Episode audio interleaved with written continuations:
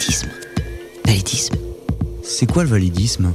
Le validisme, en fait, c'est euh, le jugement porté sur les personnes handicapées en fonction d'une norme qui est celle des corps valides.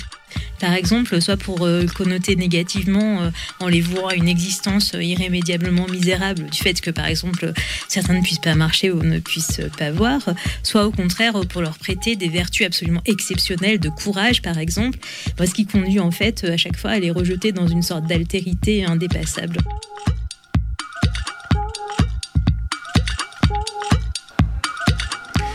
Vous êtes à l'écoute euh, de Russe 48. On vient d'entendre à l'instant euh, la voix de Cécile Morin, euh, qui a été extrait d'une émission La Campusienne sur Radio Campus Clermont-Ferrand, où elle évoquait la question du validisme. Le validisme, ça va être le sujet de notre discussion d'aujourd'hui. On va un petit peu dépasser le cadre du validisme pour se questionner sur la norme et la manière dont eh bien, la société impose un certain comportement normalisé ou alors validiste, comme on va le focaliser dans cette partie d'émission.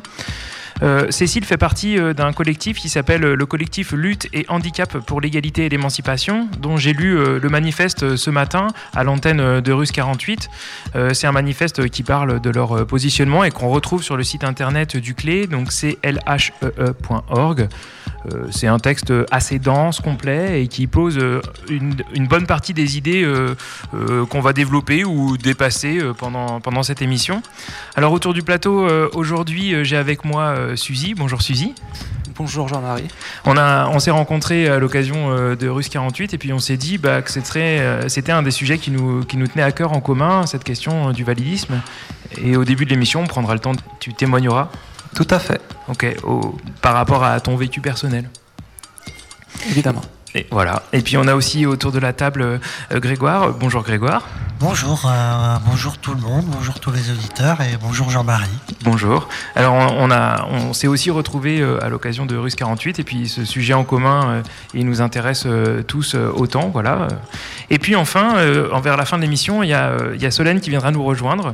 en fait, elle est pas loin du micro, elle hésite à venir à nous dire bonjour aussi, mais je suis persuadé que les auditeurs pourront entendre sa voix si elle s'approche du micro. Bonjour Solène. Bonjour. Tout à l'heure, tu viendras discuter avec nous euh, de la norme et puis euh, on, s'interrogera sur la manière de, peut-être euh, d'une redéfinition de la société comme solution pour dépasser ces questions de normativité. Ouais. C'est une question qui t'intéresse. Merci beaucoup. Au fil de cette émission, on aura aussi l'occasion d'écouter un certain nombre de chroniques euh, proposées notamment euh, par, euh, par Cécile Morin, dont on a entendu la voix au début de l'émission, qui viendront compléter nos discussions. Et puis on entendra un, reportage tourné par François Sanson Dunlop du collectif du Cri de la Girafe, qui parle du para-hockey sur glace, qui est un sport en mixité, qui a cette envie de casser les barrières de valides-non-valides, qui était peut-être le déclencheur de nos discussions communes. Eh ben, c'est parti pour une heure d'émission. 48. Toujours à l'antenne de Ruse 48 et donc on va commencer, euh, Suzy, euh, par, euh, peut-être faire comprendre à nos auditeurs ce que ça signifie de vivre cette question du validisme au quotidien. toi, à travers ta vie de, jeune personne, tu t'as été confronté justement à ce regard sur, ta, situation de, de personne handicapée. Est-ce que tu te définis comme ça d'ailleurs? Moi, je me suis jamais vraiment défini comme une personne handicapée. Et je pense que ça vient du fait que je vis avec mon handicap depuis euh, très très longtemps, depuis l'âge de, de, 5 ans. Et euh, aujourd'hui j'en ai 32, mais j'ai principalement euh, connu cette période-là. j'ai eu aussi la chance de. enfin, la chance, si on peut dire, d'avoir. un handicap mais qui n'est pas forcément visible tout, tout le temps puisque je suis handicapé euh, moteur euh, et je porte une prothèse euh, qui, qui, peut dans certaines conditions être dissimulée. mais très rapidement quand, quand les gens s'en rendent compte que j'ai une prothèse, ben, le comportement change. Et euh, si, euh, si elle est visible en fonction de la manière dont je suis habillé, euh, on va également me considérer plutôt comme une personne handicapée.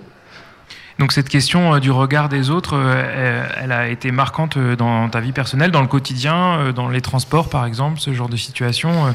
ton adolescence, ça a été des, questions comme ça qui t'ont construite?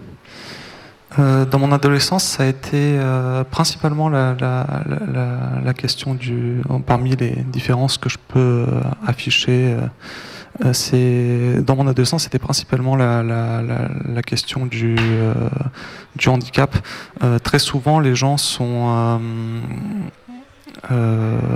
sont serviables quand, quand ils s'en rendent compte, mais c'est ça, quand ils se rendent compte que je suis handicapé, ça monopolise, ça monopolisait l'attention autour de ça. Et euh, on, allait tout le temps me demander si, euh, si ça va dans les escaliers, si ça va quand je m'assieds, si j'ai mal, parfois quand je faisais rien du tout d'ailleurs, aucun effort euh, physique, me demandait quand même.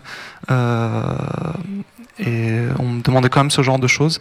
Euh, quand, il m'arrivait d'être, par exemple, dans des contextes comme la, la, plage, bah, il y avait beaucoup de regards qui se posaient euh, sur, euh, sur la, jambe, des, choses comme ça, des gens qui étaient intrigués. Et puis j'ai surtout remarqué le, regard des parents, par exemple, vis-à-vis -vis des enfants qui vont dire regarde pas.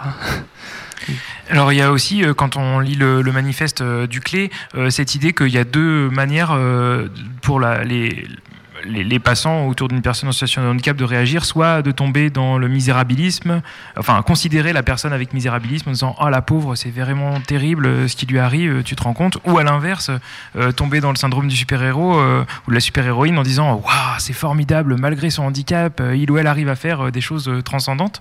Est-ce que toi tu ressentis ça au quotidien sur cette question du handicap en particulier? Moi, j'ai surtout, euh, j'ai surtout euh, ressenti, le, comme je disais tout à l'heure, l'abondance de, de, euh, de, compassion, mais à un moment où ça devenait euh, gênant. Euh, alors j'ai commencé à, euh, à, détourner ça euh, en, en, m'en amusant un petit peu, plus que quand, quand les gens euh, butent sur ma jambe qui est assez raide, ils s'excusent alors que c'est moi qui leur fais un croche-patte. Donc des fois, je leur faisais remarquer ça, mais évidemment, ils, ils osaient rien, ils osaient rien répliquer parce que c'était, bah, je pouvais pas faire autrement. le syndrome. Après, la particularité quand même, je, je tiens à revenir dessus, c'est que euh, quand dans, pas mal de conditions, euh, si je suis dans le, bus euh, et que je me tiens debout et si j'ai par exemple une jupe longue ou quelque chose comme ça, on va pas voir ma prothèse. Donc là c'est l'inverse, c'est-à-dire que si je prends un siège parce que j'ai mal à la jambe, ben en fait on va mal me regarder parce qu'on va pas m'identifier comme une personne handicapée. Alors pour compléter euh, ces idées qu'on vient de développer, euh, je vous propose euh, d'écouter une chronique que Cécile avait fait dans l'émission La Campusienne où elle parlait plus particulièrement des propos que les inconnus lui adressaient.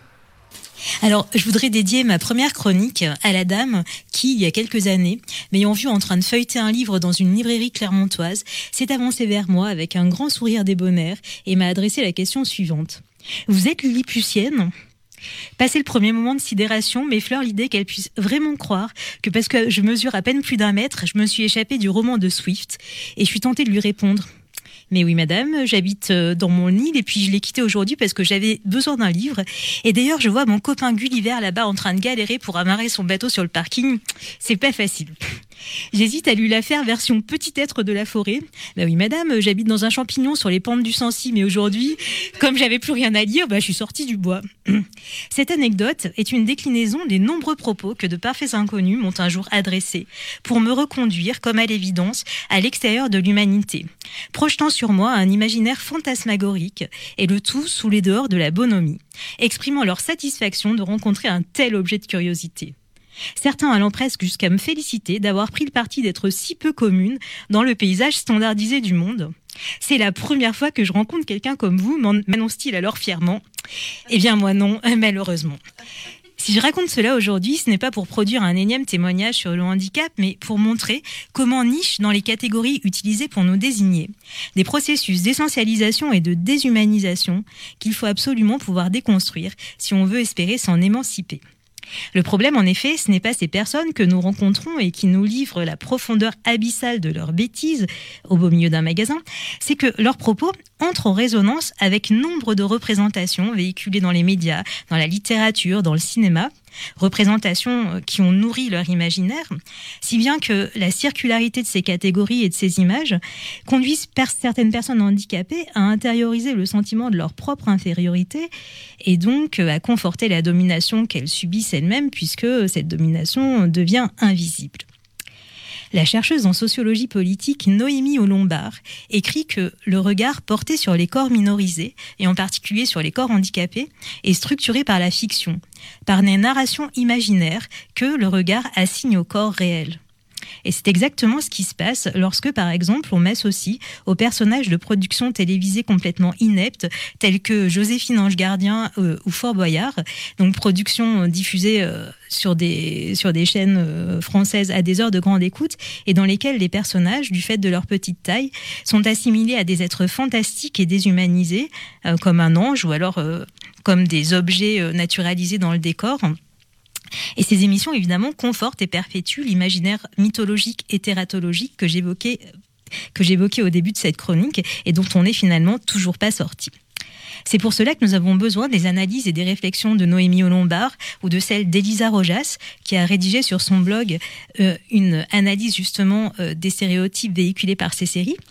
Toutes les deux sont des militantes du CLÉ, le collectif Lutte et Handicap pour l'égalité et l'émancipation, et le travail d'analyse critique des, représentations qu'accomplissent les membres du CLÉ euh, et d'autres personnes eh bien, fournit les bases d'un savoir militant, un savoir utile aux luttes du présent, y compris lorsque l'émancipation commence par une réplique bien sentie et percutante dans les rayons d'une librairie.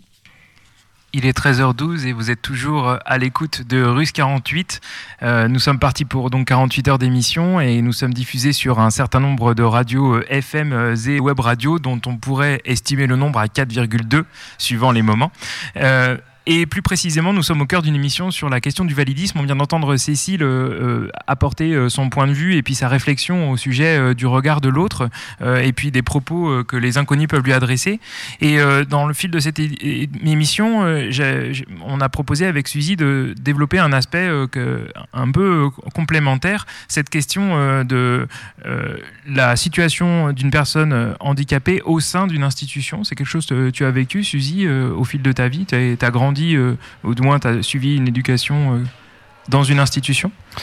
Euh, oui, dans, une, dans des institutions, y compris qui, accueillaient des, personnes handicapées. J'ai été pendant la première partie de ma scolarité dans une école pour personnes handicapées. Et c'était donc c'était à Pantin, une école qui existe toujours, l'école plein air, et qui regroupe euh, donc, qui a la particularité d'avoir euh, euh, d'avoir pour élèves des personnes handicapées sans distinction de, c'est-à-dire que tous les handicaps sont amalgamés et il y a un traitement non différencié en fonction des personnes donc on, peut, on pourrait dire que c'est euh, d'une certaine manière euh, le début de l'inclusion, mais en ne considérant que les personnes en situation de handicap seules dans un univers clos. Parce que pourquoi j'évoque cette question d'inclusion, c'est quelque chose qui a émergé depuis 2005, où euh, l'État français amène progressivement les personnes, les enfants en situation de handicap à intégrer des, des classes classiques avec un dispositif d'accompagnement dédié. Toi, quand tu as grandi, c'était pas encore le cas? Non. Euh, non, non. Euh, moi, quand j'ai grandi, j'étais euh, dans cette institution-là jusqu'à jusqu'au CM2 à peu près. Après, j'étais dans des dans des dans des écoles classiques. Et alors, tu évoquais l'idée que eh bien, la, différenciation et peut-être le manque d'adaptation ou le, de manque de penser le quotidien pour toutes les personnes présentes allait jusqu'à euh, cette institution où tu n'as pas forcément trouvé ta place dans toutes les activités. Euh, Oui, puisque hum, les, activités euh, avaient été pensées ben, en, fait, ça se sentait que, que, que c'était des personnes valides avec une, euh, un état d'esprit, une mentalité de personnes valides qui s'occupaient de jeunes enfants handicapés. Donc, au niveau, par exemple, du sport, ben, les, quand on était handicapé moteur et qu'on pouvait pas courir, on se retrouvait exclu de, de tout un tas d'activités. moi, j'ai été exclu de, de, de, la piscine, notamment, euh, parce, que on avait, euh, parce que je savais pas nager et qu'ils avaient estimé que c'était très difficile pour moi d'apprendre. Euh, du coup, je me retrouvais dans une institution pour enfants handicapés à faire d'autres activités, à être exclu de ce, du cours des activités qui étaient normalement proposées. Euh, ce qui était euh, assez difficile à vivre puisque je me retrouvais euh, les seules autres personnes. J'étais la seule personne. Il y avait d'autres handicapés moteur, mais euh, on m'avait, on avait considéré que moi je pouvais pas nager et du coup je me retrouvais avec euh, des élèves qui avaient euh, d'autres handicaps qui étaient des handicaps mentaux. Et je faisais des activités donc qui étaient ni la piscine puis je me retrouvais à faire de la, de la, de la chorale, des chants et des choses comme ça, mais avec des personnes qui avaient des, qui n'arrivaient pas à se concentrer, qui avaient d'autres soucis et c'était euh, euh, je me retrouvais là, je comprenais pas ce qui, ce qui m'arrivait en fait. Et avec le recul, tu penses qu'ils ils auraient pu proposer une manière pour que tout le monde participe aux activités?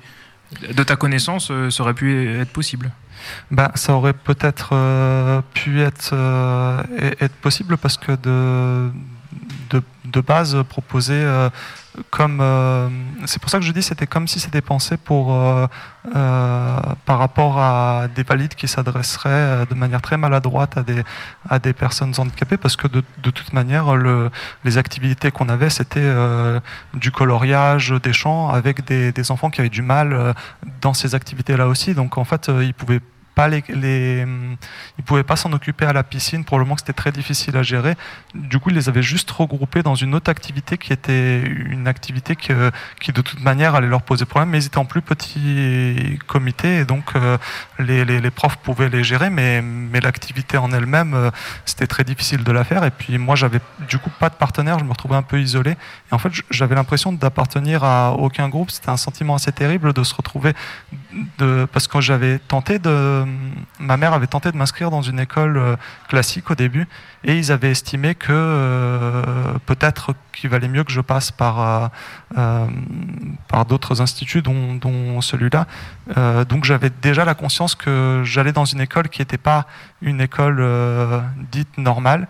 Et dans cette école-là, je me retrouvais exclu des activités principales et je me retrouvais dans des activités avec d'autres enfants qui ne partageaient pas la même condition l'exclusion euh, parmi l'exclusion. Alors, euh, on va peut-être euh, faire une petite pause musicale pour ensuite reprendre la discussion et puis poursuivre sur ben, la suite de ce que tu pourras nous partager de ta vie. Et là, ce morceau qu'on va diffuser, c'est Théo qui l'a choisi. Et il est aux manettes, alors il va nous en dire un petit mot. Ah, ah bon oui, il va en dire un petit mot. Qu'est-ce que tu as choisi je, Vous m'entendez, moi Oui, on t'entend vaguement de loin. Les auditeurs t'entendent. Moi, je m'entends pas très bon, Bon, t'es au fond d'un tuyau. Vas-y, parle dans ton tuyau. Ah, le tuyau. Bonjour. Bonjour. Euh, je vous propose d'écouter Youssef d'Affaires avec euh, ce qui se passera au XXVIe siècle après Jésus-Christ. Euh, peut-être on espère qu'on aura tous trouvé la paix intérieure et qu'on acceptera un monde sans oppression.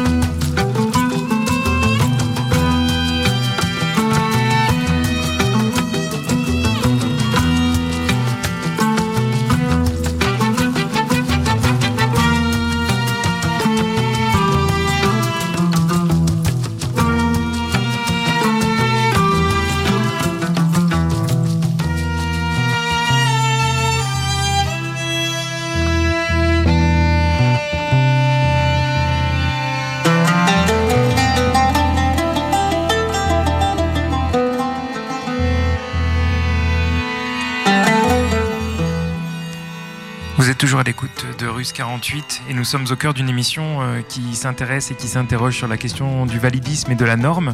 Euh, avec nous à l'antenne, eh bien, on continue d'échanger avec Suzy et euh, au fil de cette discussion, donc on, on, a pu comprendre que la société entière ne facilitait pas le, la participation de, de, toutes les personnes avec une certaine ségrégation, si on utilise des gros mots, hein, une certaine ségrégation des, personnes en situation de handicap. On parle de validisme tu l'as évoqué, cette question euh, d'être toujours envoyé à un comportement euh, lié à la norme. Et, toi, euh, quand on préparait cette émission, tu évoquais le fait qu'il est arrivé un moment dans ta vie où le validisme s'est éclipsé dans le regard des gens, du moins c'était plus ce qui te renvoyait principalement.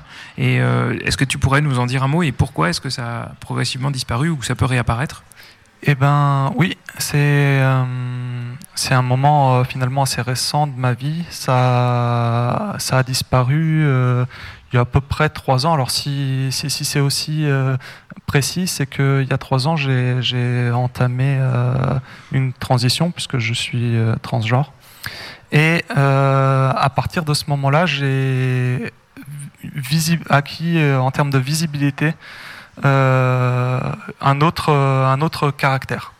Euh, on a commencé à me percevoir euh, comme, avant tout comme une personne transgenre et plus du tout comme une personne handicapée.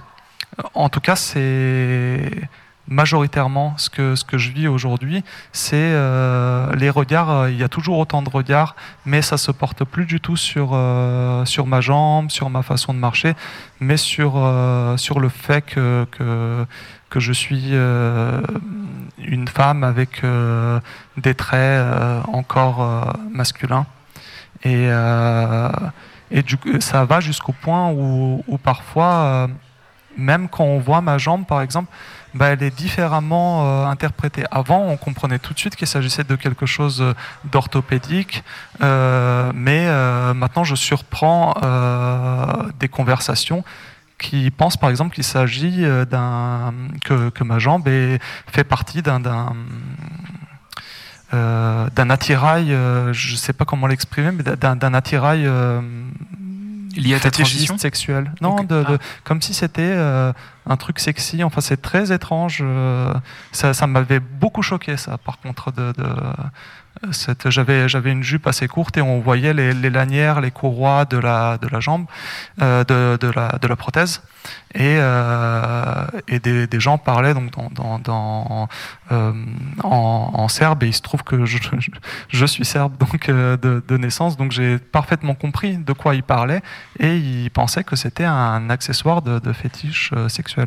Est-ce que tu penses que c'est ce changement d'attitude il est lié au fait que tu peut-être les gens t'identifient comme en, en, transgenre ou parce que tu es devenue une femme et donc c'est ton les femmes en général qui sont en situation de handicap portant une prothèse, est-ce que tu penses qu'elles vivent des, des, interrogations de la part de, de, des personnes qu'elles croisent de la même manière? C'est-à-dire, est-ce que je, je, précise ma question qui n'est pas très claire. Est-ce que c'est lié à ta transition, tu penses, ou à ton statut de femme? Oui, bah, euh, déjà, je veux juste rectifier le terme. on, ne devient pas une femme à cause de la. Non, mais j'en profite pour le, le, dire devant les auditeurs parce que c'est vraiment quelque chose que je retrouve beaucoup euh, à la télévision ou à la radio et ça, ça prête à confusion et puis ça ça nous sert pas forcément. Faut euh, oui, on devient femme et homme mais comme euh, euh, tout le monde, mais ça ne commence pas avec la transition. C'est une, une, affirmation où on comprend quelque chose de soi. Donc transition, c'est mieux comme tu le disais. Et pour répondre maintenant à la, la question qui nous intéresse, du coup désolé pour la digression. C'est parfait, on comprend mieux. Euh, là-dessus, je, je ne sais pas exactement parce que j'ai pas été euh, comme en fait comme la question de, de l'handicap a vraiment disparu. Même moi, je me sens aujourd'hui beaucoup moins handicapé parce que je me sens beaucoup plus défini euh, par rapport à mon genre, mais c'est parce que la société insiste plus sur, sur ce voix avant tout ça, et du coup, j'ai même, je me rends compte que ça agit sur mon comportement, c'est-à-dire que je me, je lis moins de choses sur le handicap aujourd'hui, et plus de choses sur la transidentité, donc j'ai, je suis pas tombé, je suis pas allé jusqu'à chercher des témoignages de femmes, par exemple, qui auraient euh, des prothèses euh, similaires aux miennes, le même handicap, et je ne peux pas vraiment dire si, euh, si les femmes donc cisgenres, s'il si, s'agit de quelque chose qui est plus d'un problème de, sexisme, par exemple, que de, de lié à la transphobie. Mais on peut supposer. Enfin, ça c'est une supposition personnelle. Je pense que ça peut arriver à des femmes cisgenres aussi. Alors la question du changement euh, de l'apparence, euh, elle, est, elle est marquée, comme tu l'as décrite, par un changement de comportement euh, des, personnes autour. Cécile, dont on a écouté tout à l'heure une chronique, évoque un autre changement qui est arrivé dans sa vie et qui a aussi changé le propos et le regard des autres personnes qui l'entouraient. Il y a des mots qui travaillent contre nous, des mots qui, sous les dehors de l'évidence et du sens commun, introduisent des frontières au sein de l'humanité. Ainsi en est-il du mot nain dont j'ai réalisé très tard qu'il pouvait être employé à l'endroit des êtres humains et ne relevait pas du domaine exclusif de la fiction. J'avais été élevé dans l'idée que ma petite taille, ou l'obligation de faire des séjours répétés à l'hôpital, relevait de caractéristiques du même ordre que celles par lesquelles mes camarades de classe ou mes cousins avaient, qui les dents de devant écartées, qui les cheveux en épi, qui une tache de naissance sur l'avant-bras et les nains n'avaient pas plus de réalité pour moi que le Père Noël avec ses reines, dont l'effigie décorait les bûches glacées du réveillon. Demeurant pleinement assuré de mon humanité, j'ai donc mis longtemps avant de me découvrir ainsi désigné. Le mot naine a dû glisser sur moi un paquet de fois avant que je comprenne qu'il m'était adressé, parce que je ne concevais pas que l'on puisse voir en moi autre chose qu'une enfant. J'ignorais alors qu'une nature se tenait tout entière dans les cinq lettres d'un substantif. Depuis, ce mot m'a toujours fait froid dans le dos, et je le soustrais par réflexe à ma lecture lorsqu'il m'arrive de le rencontrer dans un texte, comme s'il avait fallu le tenir loin de moi pour éviter qu'il ne m'absorbe, pour échapper à la naturalité de ma différence qu'il prétend justement énoncer.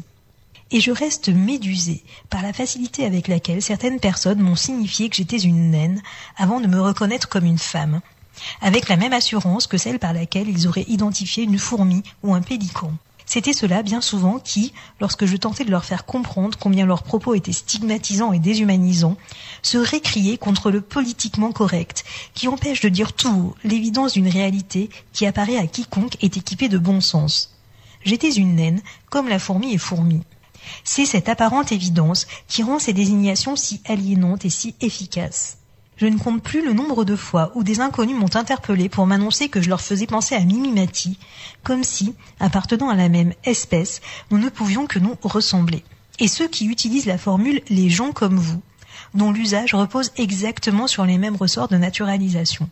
À chaque fois qu'on me la scène, cette expression me donne l'impression qu'il existe dans le monde une internationale des gens comme moi, unis par un lien d'ordre biologique fondant une mystérieuse connivence, et que nous pourrions nous réunir la nuit dans des grottes avec de grands chapeaux pointus, en psalmodiant dans la langue des gens comme nous. Il y a quelques années, il s'est passé quelque chose qui a changé ma vie. Je me suis mise à me déplacer avec un fauteuil roulant. C'est alors produit un miracle du même ordre que si j'avais grandi de 60 cm. J'ai terminé ma carrière de naine pour devenir une handicapée. Désormais associée au pictogramme des places de parking réservées davantage qu'au cortège de figures fantasmagoriques que convoque le substantif nain, je suis moins exposée aux remarques de curiosité amusée, comme si l'on jugeait inconvenant de les adresser à une personne si ostensiblement handicapée. Mon fauteuil m'a fait sortir du registre du grotesque, mais pas pour autant de celui de la tragédie. On sait que les luttes d'émancipation sont aussi des luttes de mots, qui passent par le renversement du stigmate et l'imposition de nouvelles catégories. Il reste beaucoup à faire dans le domaine du handicap pour décaper les impensés, briser le consensus entourant certaines désignations essentialisantes en dévoilant les pièges que recouvre leur évidence supposée. C'est pourquoi je voudrais lancer un appel. Gens comme moi de tous les pays, unissons-nous. Prenons la parole, écrivons, fournissons des outils d'analyse et des réparties pour lutter contre les termes dégradants utilisés pour nous désigner. Montrons que le handicap est un champ de lutte terminologique et bien sûr politique. On l'a compris, le vocabulaire et la manière de s'exprimer, euh, c'est quelque chose d'essentiel. Il s'agit euh, d'utiliser les mots euh, tels que les personnes souhaitent qu'on l'utilise et en fait en les respectant en tant que personne. Vous êtes toujours à l'écoute de Russe 48. On est euh, au cœur euh, d'une émission sur le validisme et qui a été euh, provoquée par l'écoute d'un son que nous a envoyé un contributeur pour les 48 heures d'émission.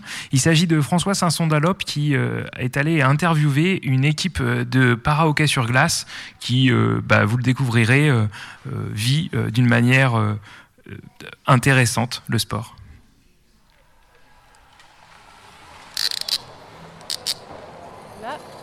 Les aider à se mettre dessus. Voilà, c'est ça. Euh, je, vais, je, vais, te donner des crosses. Et là, après, le principe, tu piques et tu pousses. Bon, allez, je mets juste sur la. Voilà, c'est bon. Et là, il va galérer un peu parce que les lames sont serrées. Ça veut dire quoi? En fait, quand, euh, quand, ils débutent, ils ont les lames bien écartées, ce qui fait qu'ils ont plus de stabilité. Comme ça, ils ont deux lames écartées et une lame devant. Et après, on les resserre petit à petit et on a nos joueurs qui est plat qui a les lames qui sont complètement serrées comme si c'était une seule lame en fait. Une seule lame et du coup bah, ça va plus vite, ça va plus. L'aérodynamisme. Je crosse s'il te plaît. Si, il y a des, il y a des Et ils sont combien là à découvrir ça? Euh, Oula, ils sont euh, depuis, depuis ce matin là, je dirais une trentaine. Alors là sur la glace ils sont une dizaine. Mais depuis ce matin, il y a à peu près une trentaine à être venus. Donc voilà, c'est super. Et vous faites ça souvent? Euh, Les découvertes bah, Dès qu'on peut, en fait, dès qu'on a l'opportunité de le faire. Du coup, donc euh, bah, c'est bien. Enfin, ça fait plaisir qu'il y ait autant de monde en tout cas. quoi. C'est un sport que vous pratiquez depuis longtemps? Euh, 4 ans, du coup. J'ai fait du hockey sur glace valide avant. Et là, oui, ça fait 4 ans. Voilà. Et c'est aussi épuisant? Euh, Plus. C'est beaucoup parce qu'on n'a pas l'habitude de marcher sur nos bras, entre guillemets. Alors qu'au hockey valide, on est sur nos jambes et on est sur nos jambes naturellement pour euh, la plupart. Donc euh, non, non, c'est beaucoup plus physique. Donc euh, voilà, mais ça fait du bien.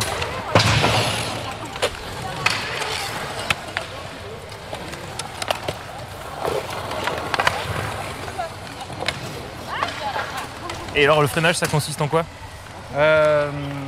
C'est les abdos en fait, c'est la sangle abdominale qui fait tourner la luge. Et faut en fait, faut appuyer un tout petit peu vers l'arrière, mais pas trop parce que sinon on part. Voilà, donc euh, faut, c'est juste l'arrière des lames en fait. Il faut arriver à doser euh, et c'est pas facile. C'est vraiment pas facile.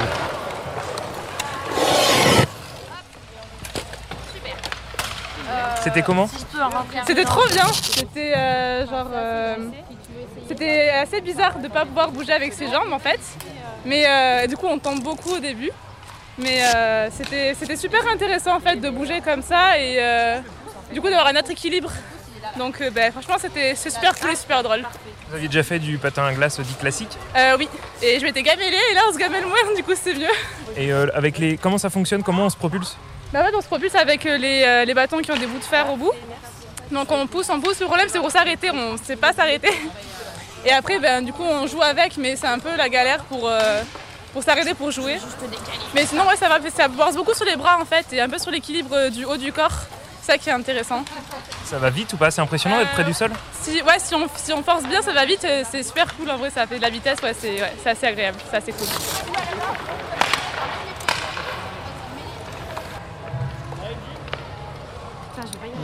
moi, c'est Yves Gorny, donc euh, hockeyeur. Et c'est que ça génère. Pour nous, c'est un sport comme un autre, mais euh, il y a des critères de sélection pour monter une équipe. Il euh, faut euh, impérativement être handi. Et c'est affilié à, c'est, dur d'être affilié à une fédération quelconque. Et donc on est affilié au HCCA et après à la Fédération française de hockey sur glace. C'est déjà beaucoup. c'est une bataille de longue haleine. Parce que nous, nous on, prône la mixité. Hommes, femmes, handi et valide. Comme ça, ça nous permet bah, forcément de grossir notre équipe. Mais en plus, euh, comme ce monsieur, c'est un papa qui a l'opportunité de jouer avec ses deux garçons dans le même sport.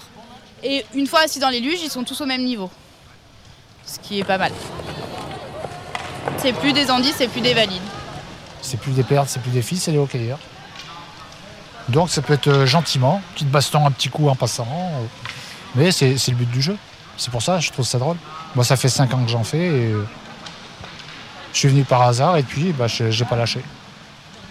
Et ça donne pas envie de se battre pour que ce soit un sport qui soit pas euh, ségrégué parmi les sports euh, handicapés?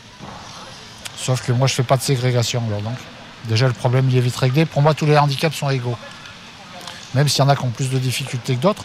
Mais quoi qu'il arrive, après, il y a de l'entraide. Quelqu'un qui a un fauteuil, on va le mettre dans sa luge, on va l'aider. Il n'arrive pas à s'habiller correctement, on l'habille, c'est pas grave. Ça nous prend un peu plus de temps, mais tout le monde euh, s'y retrouve, tout le monde se retrouve sur la glace. Ça pose aucun problème. Et puis là, en plus, au niveau de la ligue, ce qu'on est en train de voir, c'est justement pour que euh, dans faut savoir que dans beaucoup d'handisports, il y a des points de bonus et de malus en fait sur les, sur les compétitions. Ce qui fait que s'il y a un valide, ils ont deux points d'avance ou deux points de retard et ainsi de suite. Et nous, avec le hockey, on est en train d'essayer de mettre en place ça, faire en sorte que ce soit plus un sport handi. Il faut d'abord pouvoir leur proposer les sports. Et ça, euh, c'est déjà bien. Enfin, plutôt que de dire on veut pas de valide, il faut déjà arriver à proposer quelque chose de correct à tous. Et c'est ça la base parce que euh, des sports handi, il n'y en a pas beaucoup. Et quand il y en a, ce sont, sont souvent très mal. euh, Il n'y a, pas de- il y a pas de com, il n'y a, pas de- il y a pas de budget, il y a pas de, alors qu'une luge, c'est euh, 1000, 1500 euros. Ouais, 1000 euros, juste la luge. hein. Après, il y a tout, euh, tout l'équipement, tout le. maillot, c'est 80 euros, une paire de gants, c'est 100 euros, une paire de crocs, c'est 120 euros. Donc, l'un derrière l'autre, si on on casse pas notre tirelire de temps en temps, eh ben, personne ne nous aide. Et euh, à, côté, il faut payer son loyer, payer l'électricité, le téléphone, l'eau euh, et manger un petit peu.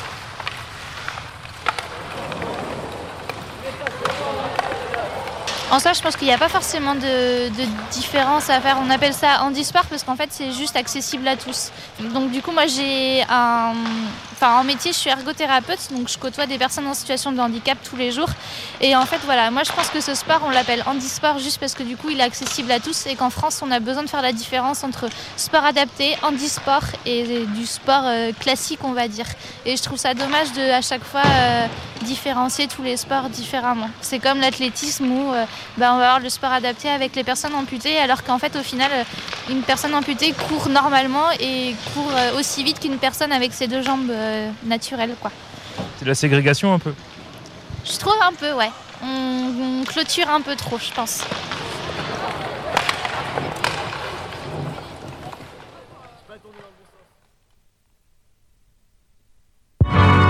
Parce que Russe 48, c'est aussi de la bonne bière fraîche locale.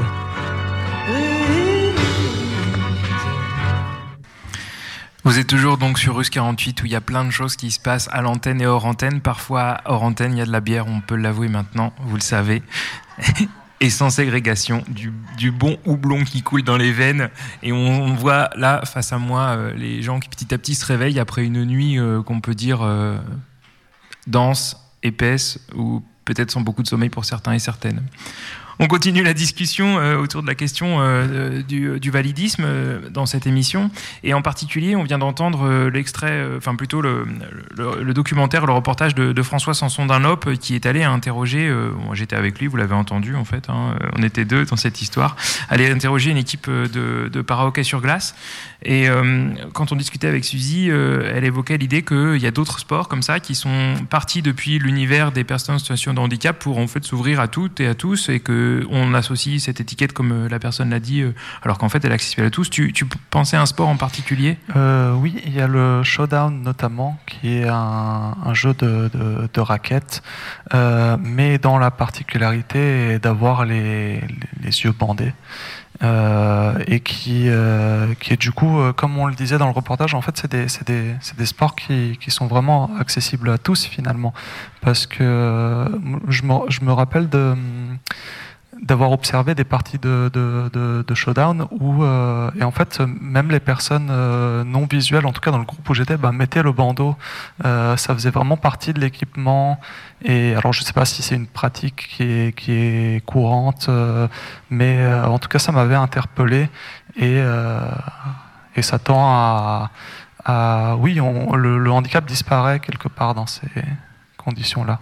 Alors il y a les sports et puis il y a aussi d'autres activités culturelles ou des contenus, euh, disons euh, aussi, euh, oui voilà, du, de la fiction, etc. Les jeux vidéo, c'est un espace dans lequel on retrouve aussi une frontière qui s'effrite entre les deux univers, celui considéré comme valide et celui considéré comme personne en situation de handicap. Tu avais deux exemples de, jeux vidéo sur ces questions-là? Oui, deux, deux exemples très intéressants parce qu'en fait ils prennent ils, prennent, euh, on va dire, le, problème de, deux façons différentes. Il y a, beaucoup de jeux, c'est quelque chose qui, émerge maintenant depuis quelques années. Euh, c'est des, jeux vidéo qui sont euh, conçus. Donc on appelle ça toujours des jeux vidéo. Et ce sont des jeux vidéo qui sont conçus en prenant en compte avant tout le public des personnes non visuelles. Et c'est très intéressant parce que du coup, on se repère euh, au son. Euh, j'en ai essayé pas mal euh, qui empruntent même à, qui sont tout à fait dans la continuité de ce qui existait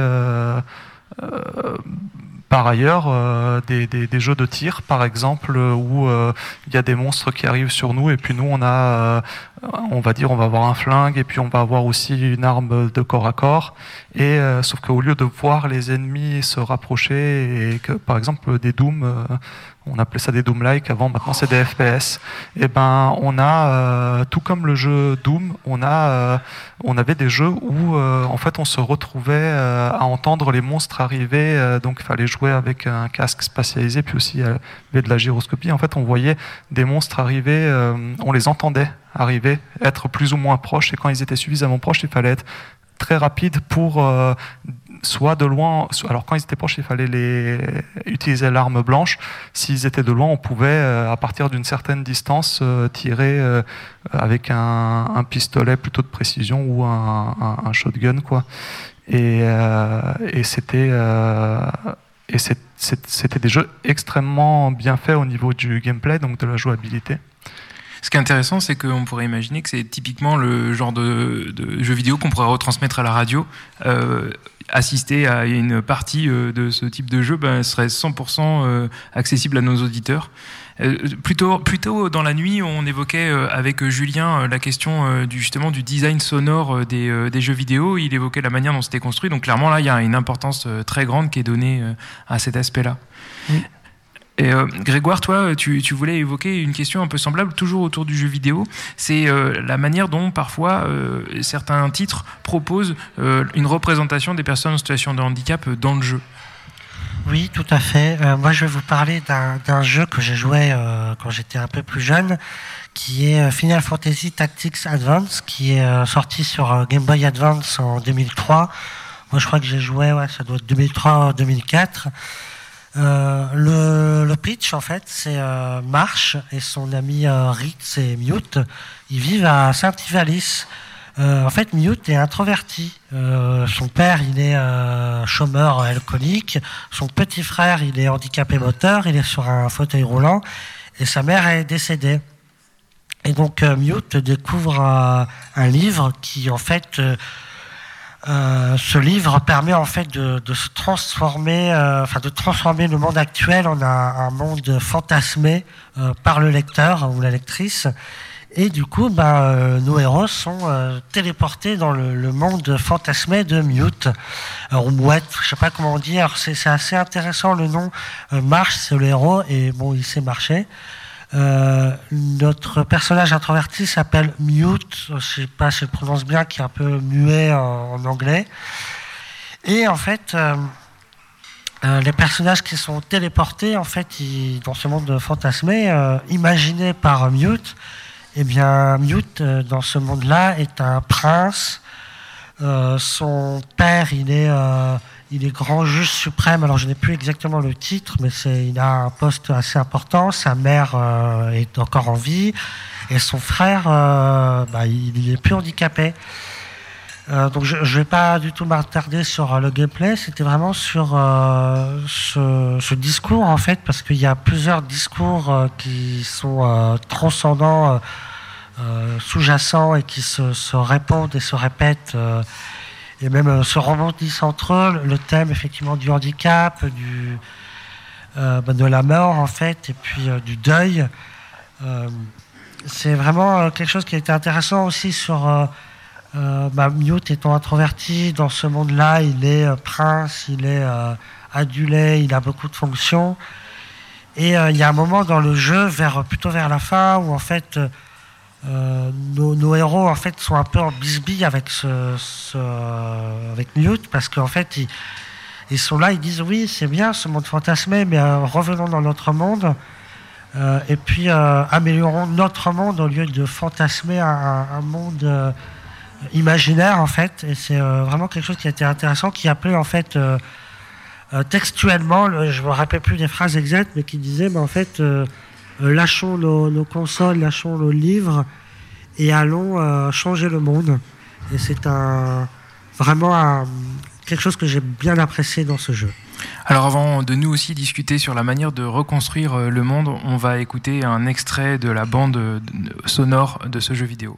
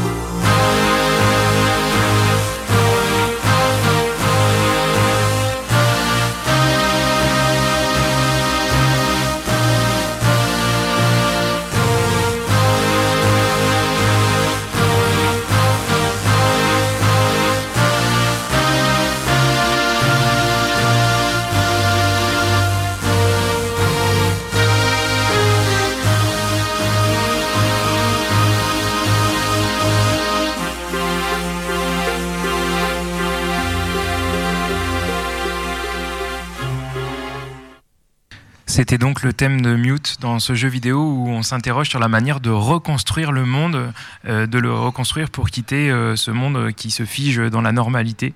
Et c'est une question qui, euh, qui, intéressait aussi Solène, qui est juste à côté de moi et très loin de son micro. Mais je peux me rapprocher de Ah oui, ça marche. bah effectivement, en fait, moi, je me pose la question de, qu'est-ce que la norme et si c'est pas une invention de, de, nos cerveaux. Euh, parce qu'il me semble qu'on a tous une singularité, qu'on on est tous très différents les uns des autres, et que si on assumait tous ou qu'on connaissait tous notre euh, singularité, qu'on apprend à connaître certainement tout au long de notre vie, est-ce que le handicap existerait encore? Ou alors est-ce que nous ne sommes pas tous handicapés On a tous des points forts, des points faibles, et à quelle mesure, à partir de quand et à partir de où se situe un, handicap? C'est effectivement une question euh, qui, est, qui, est, un point de vue que bon, moi aussi je partage parce que pour, je vais donner un exemple concret. Euh, je suis enseignant et pendant longtemps, je me suis jamais posé la question euh, de ça, justement, de la différence de chacun et chacune à pouvoir euh, appréhender une tâche et, puis réaliser ce que l'enseignant proposait. Et au fil du temps, je me suis aperçu que c'était une erreur de considérer de manière binaire les étudiants en ceux qui ont les capacités A et ceux qui l'ont pas, et on va leur proposer une alternative, mais plutôt euh, dans cette idée de fournir un panel d'outils qui permettent à chacun et chacune de bah, s'approcher ou du moins de construire en direction vers la tâche ou l'exercice proposé. Quoi. Et, et, ben, moi, je rejoins assez ce que tu dis dans cette question-là, que en, en stoppant cette binarité de valide, non valide ou de norme, non norme, on facilite j'imagine, beaucoup plus l'accès au contenu euh, de ce que chacun et chacune veut proposer. Euh, voilà, mon sentiment, c'est là-dessus, euh, ça. Et je pense aussi qu'on s'apporte des choses à à s'offrir euh, nos, différences. Et par exemple, euh, dans le reportage avant, on parlait des aveugles. Et euh, par exemple, si moi j'ai la vue et si je, je m'exerce à, marcher les yeux bandés, ça va développer mes capacités auditives et je constate que les aveugles vont avoir une écoute différente et ont beaucoup de choses à, m'apprendre et à, ou en tout cas à partager sur une, une, autre audition que la mienne. Et ça peut développer mes capacités ou en tout cas être avec eux peut m'ouvrir à un autre monde, élargir en tout cas quelque chose, une compréhension, une conscience ou euh, oui, je voulais euh, apporter justement une précision par rapport à ça. C'est que là on, là, on touche à quelque chose qui est, qui est intéressant qu'on vous écoute, euh, donc Solène et, Jean-Marie. C'est que le, handicap, c'est avant tout une, une, construction sociale que, qui trouve des applications concrètes dans, déjà dans la manière dont on considère les personnes, comme vous dites, mais aussi dont on se comporte par rapport à elles et la manière dont on organise toute la société.